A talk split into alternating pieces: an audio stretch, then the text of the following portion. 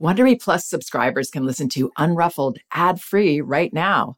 Join Wondery Plus in the Wondery app or on Apple Podcasts.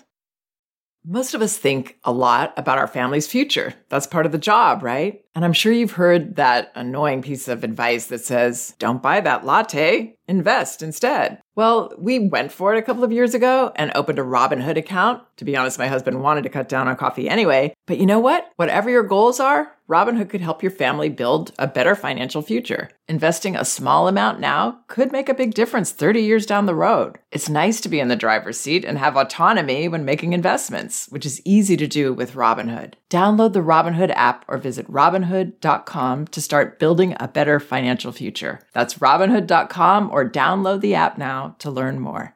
Of course, investing involves risk and loss of principal is possible. Returns are not guaranteed. Other fees may apply. Robinhood Financial LLC member SIPC is a registered broker dealer. There's nothing like being totally engrossed in a good mystery or thriller. Audible has thousands of immersive audiobook titles to spark your imagination and get your heart thumping. Since it's summer, you might want to check out The Vacation Rental. Very well told and very unsettling. You won't want to turn it off. And since this is a parenting podcast, I should also mention that audiobooks are a wonderfully enriching experience for children because they aren't passive entertainment like other kids' media. They engage your child's imagination and can nurture both listening and language skills. As an Audible member, you can choose one title a month to keep from their entire catalog, including the latest bestsellers and new releases. New members can try Audible for free for 30 days. Visit audible.com slash unruffled or text unruffled to 500-500 to try Audible free for 30 days. That's audible.com slash unruffled or text unruffled to 500-500 today. Hi, this is Janet Lansbury. Welcome to Unruffled. I love this topic I'm going to get into today because it very much relates to my personal struggles as a parent and the perspective shift that I needed to eventually work on to be able to overcome them and why that mattered. It's the difficulty that many of us have with setting a boundary that our child resists or gets upset about. With my people pleasing tendencies, this has been a big one for me. And while I can't say that I'm completely cured of this, I've come a very long way. And I'm going to share how I've done that. First, here's an exchange with a parent who I very much relate to and appreciate. Uh, we had this exchange in Instagram messages, actually, which I'm unfortunately not always able to respond to. But in this case, the timing worked out for me and I got on the hook. Here's the first message I got Hi, Janet. I hope you're well. I was wondering if you could help. At Parents' Evening, I was told that my daughter, who started school six months ago, is emotionally dysregulated, that she cries over small things such as not being able to finish her work for the next activity or wanting to explain her ideas during focus time when she should be writing. At home, she is not displaying this. We have always let her let out her feelings, and she has become good at doing this. I usually have been calm and held her emotions. I have struggled with boundaries, not the usual ones, such as lifestyle expectations, crossing the road safely. These are all fine. It's been the boundary of demand that she puts on me, such as wanting me to play characters for extended amounts of time. So much that I had to say, no characters at the dinner table, or out of the house. And when she's tired, she's been controlling and wanted things a certain way. At times, I've adhered to that controlling behavior. So I wrote back This reflection you're doing about boundaries may be the key. Why do you think it is that you cave to her demands? What do you fear about disappointing her in those situations? And she wrote back, Thanks, Janet. That's a great question two things which I've never put into words before. When I cave into those demands, it's not always obvious to me, especially with playing characters. It's how we entertained ourselves in the pandemic. I might get a sense of irritation like, she's asking too much. But I'm not always aware enough to see it for what it is, which is her calling out for a boundary, I guess. I think I'm a people pleaser and avoid conflict. I think I fear hurting her feelings. I can happily say no to buying her things in a shop, though. Also, I don't always feel I have the capacity to deal with the fallout when caring for her one year old sister. Funnily enough, today she wanted to play characters before we entered the house. I said, no, that's the rule, no characters outside. She didn't want to come in, so I gently picked her up and took her inside. That went well. She had a little cry, but it felt like the right decision not to cave in. I think it reassured her. Where I struggle is the alarm bell that tells me that a boundary is needed now. I don't always hear it, or if I do, I'm good at ignoring it. So I wrote back, Well explained. Yes, it sounds like you aren't accustomed to sticking up for yourself with loved ones if you fear it might upset them and they might reject you. If that rings true, I can totally relate. And I would try to consider this an important step to figure out in your journey gradually. Maybe consider what it's like to have someone play with you or do anything that they're not really into. It's not a great, clear feeling, right? It's not satisfying or truly enjoyable. And she said, Yes, it's the rejection. I think I was probably brought up with conditional love, which is why it's been so refreshing to allow my daughter all her feelings and so helpful to have you out there guiding parents through this different way. But I've never reflected about it so specifically like this, Janet. Never been brave enough to have the conversation. When you write about it like this, I can see how healthy it is to try to get those boundaries in because they matter to my daughter and will benefit her more in the long run and even the short run. Thank you so much for sharing that with me. I think my goals are have a sheet up on the wall at home, a script for me to say if she's being particular and what to look out for. Set a limit for character play. If I know the parameters, it will mean I can implement them. So I've set myself homework, and I said, Sounds great. And keep in mind that any amount of character play is not your job. It's not our job to entertain our kids. And as you've noticed, it can create a kind of dependency. Also, without us meaning to, our ideas tend to take over our child's. So they're not getting the opportunity to freely and thoroughly explore their own imagination. I'm only sharing this to hopefully encourage you to give yourself permission to say a loving no. And you don't need perfect words, just conviction in yourself as a fair and loving leader who isn't afraid of your girl. We are teaching kids how to get along with others and how to take care of ourselves and emotional intelligence when we're honest about our feelings and say no when we feel no. It's far from selfish, it's heroic, truly. And she wrote back, Oh, that's interesting. The character play is very much led by her. It's almost in the realm of drama therapy where I feel that her fears and feelings come out. However, I agree that a sort of dependency is occurring. And it hadn't occurred to me that this type of play wasn't really what she needed. In the past couple of days, I've already been saying no more, and it feels good. I'm working towards reducing it down to once a day, which might sound a lot. Still, it's progress for us. I've just been reading your article, How Boundaries Free Children to Play, Create, and Explore, and it's sort of blown my mind a little bit. My daughter also enjoys the laptop. She's not on it every day, but what will she be freed up to do if I say no to characters and no, sometimes, to laptop? It'll be nice to see what's inside of her, not just what she does when she's stuck. Um, and I'll just add that that article she refers to, How Are Boundaries Free Children to Play, Create, and Explore, that's actually a transcript from another podcast episode. And it is about how these boundaries that we can perceive negative in some way are actually so freeing for our children. So then I wrote back to her and asked if I could please use this exchange in a podcast. And several days later, she wrote back and said, Yes, of course, especially if it can help other parents or carers who've been stuck in a similar cycle. Two days ago, I said, No characters, and we did none all day. And there wasn't the major fallout I'd imagined. She was tearful and cross a couple of times and tried to encourage me in, but I explained that it was too much for her to be in control and that I'm her mummy, so she can just relax and play now. It has been like the scales have fallen from my eyes. My daughter looks different to me somehow. I think because the power balance has shifted, she seems younger and calmer. I was told that she was often tearful at school, and I saw her being particular at home, wanting things a certain way. It was giving me concerns. My daughter is five, and I was worried that I'd mess things up and it was too late, that the path was set. I knew something wasn't right, but I didn't have a clue about what needed to change. It took some reflection with your support and the courage and understanding to make the change. It's a hard thing for me to accept that I was the problem, as I see my errors as a rejection, as opposed to being part and parcel of being a human. Boundaries are so clear to me when they're physical things like brushing teeth. It's not okay to hit, cross the road safely. But this boundary was an emotional one, and I just couldn't see it.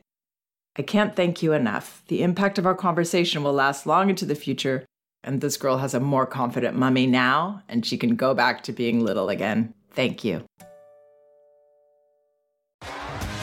T-Mobile has invested billions to light up America's largest 5G network from big cities to small towns, including right here in yours. And great coverage is just the beginning. Right now, families and small businesses can save up to 20% versus AT&T and Verizon when they switch. Visit your local T-Mobile store today.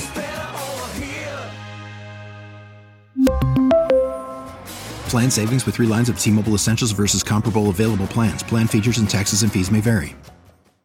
Graduation is a sweet occasion, but finding the perfect gift can be a bitter struggle. MMS.com has a solution. Personalized M&Ms.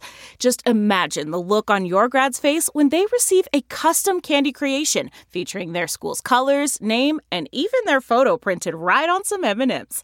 It's a thoughtful way to celebrate their accomplishments and make the occasion even more special. Visit MMS.com to create your own personalized gifts and party favors for graduations, weddings, birthdays, and more.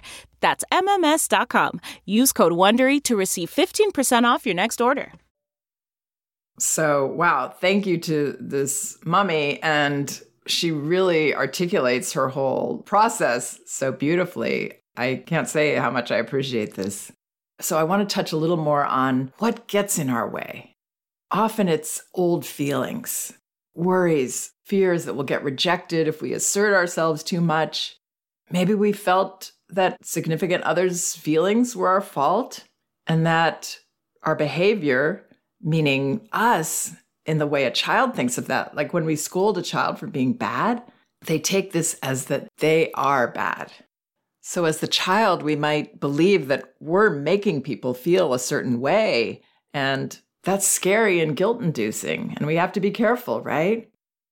Whenever we're stuck and concerned, and it feels like maybe there's a cycle that's continuing that we don't know how to stop, looking into our feelings around boundaries is often the key.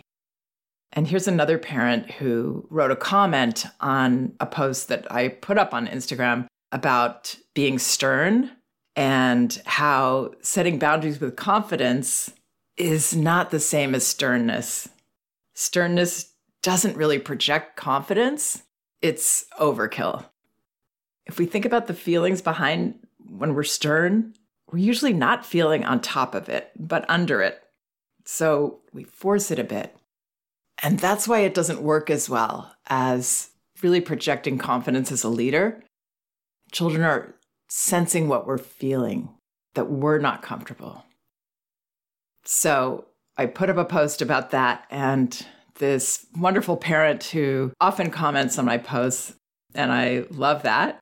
She wrote, This is something I've been having to work on, and in most situations, it honestly feels uncomfortable to me to set boundaries. I overthink the perfect words and then get so confused about what to say or do whenever I know my child is stuck and needs my help. And I replied, Great that you're getting to this. And I quoted her, It honestly feels uncomfortable to me to set boundaries.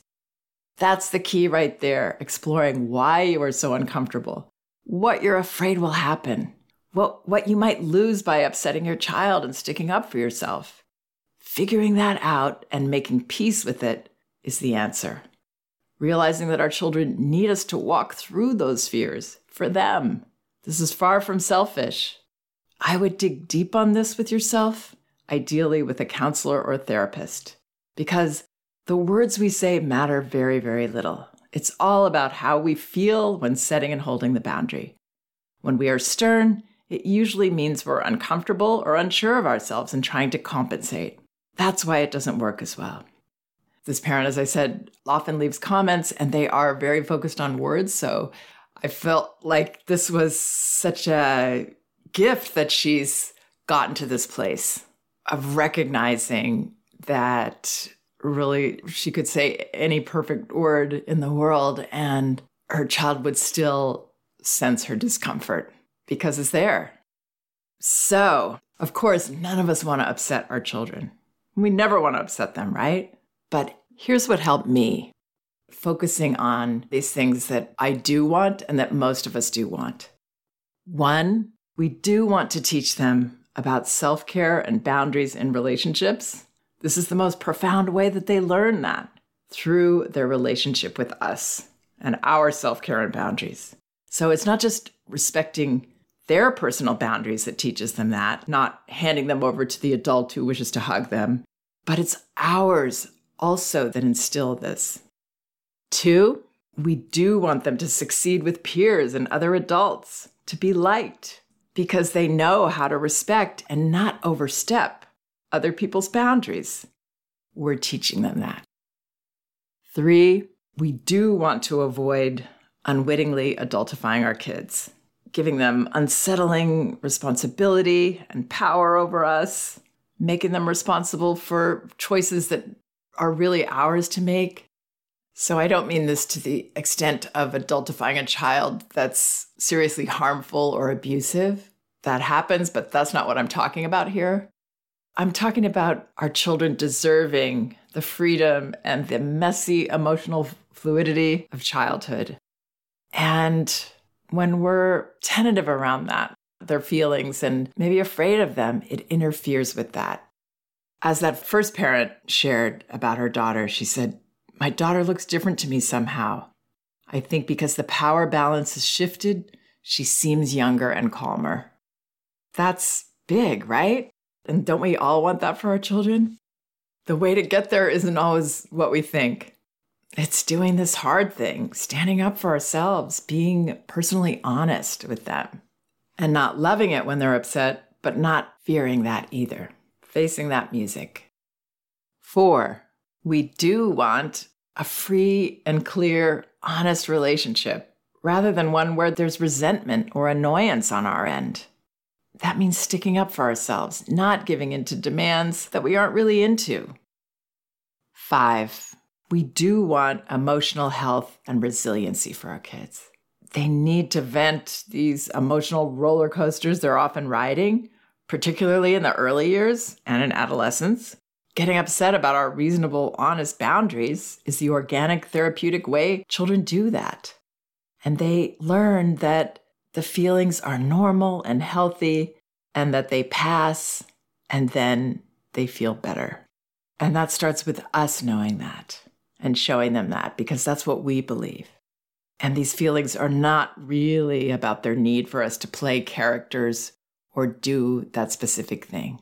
It's a bigger theme that they're expressing. Reminding ourselves of that is how we'll be able to do this.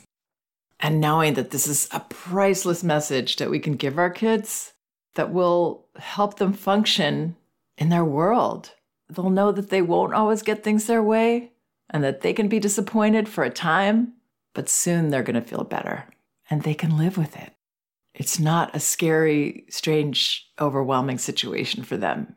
It's life. Sometimes things go my way, sometimes they don't. And I can handle both. I prefer them going my way, but I'm not tied to that because I know I can make it through the other situation as well. And the last point we do want the profound bonding effects of welcoming our children to share uncomfortable emotions.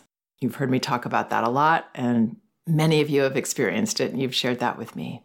The safety we can provide another person by accepting and allowing them to feel however they do, even if we are the cause of, of their disappointment or their anger. So, for all those reasons, and there's six there, and there's probably more if I think about it, we might be encouraged to work on processing our own discomfort, which can indeed be a lifelong, continuous process. But any step we can make towards that will make the day to day of our job as parents easier and set every relationship in our life in a more positive, authentic, trusting direction. We're worthy. And now I thought it might be helpful to share what's actually a follow up question that I received in regard to a podcast I did a few weeks ago coping with our child's possessiveness, because this also relates to the idea of upsetting our children by setting limits. And sometimes it can cause us to be tentative, which doesn't help our child as much as when we can proceed with confidence, knowing that, yes, they may get upset, but that can be a natural and even I would say a healthy reaction to our boundaries.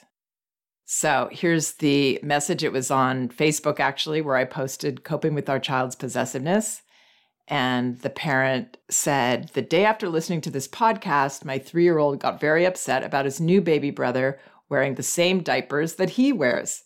My husband picked them out without thinking. He tried pulling it off of him.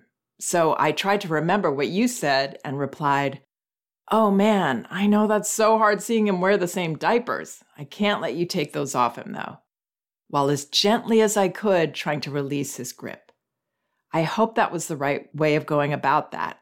I also know you said it's okay to allow them to take a few toys, but if it seems they're stuck, to kindly stop them.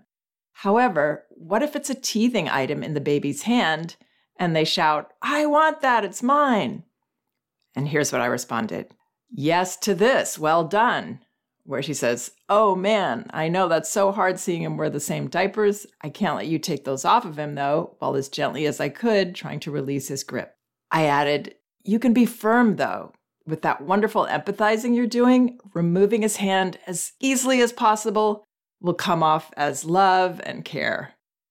Too gentle can come off as tentative, which won't be as helpful to him. And regarding the teether, no, I wouldn't allow him to take that away from the baby. So do the same. Acknowledge and firmly, kindly block or remove the teether from your older child's hand. So, yes, sometimes we can feel, I want to do this so carefully, and that projects our own discomfort in a way or our, our lack of conviction in what we're doing. And it kind of prolongs the interaction for our child instead of doing the kind thing and just taking it out of their hand. And again, that idea of empathizing is what makes this a loving interaction rather than a overly strict harsh interaction. For more about boundaries and our children's feelings and response, for more encouragement, more examples, more demonstrations, please take a look at my No Bad Kids master course because I'm able to offer some video demonstrations. Some of them are with children. Many people have told me that this has been a game changer for them. So have a look. And my books, of course, are available on Amazon. We'll put the links in the liner notes and in the transcript of this podcast. Thank you to these parents for allowing me to share their comments and our exchanges. And please know, every one of us, we can do this. If you like Unruffled, you can listen ad-free right now by joining Wondery Plus in the Wondery app or on Apple Podcasts. Prime members can listen ad-free on Amazon Music. Before you go, tell us about yourself by filling out a short survey at wondery.com/survey.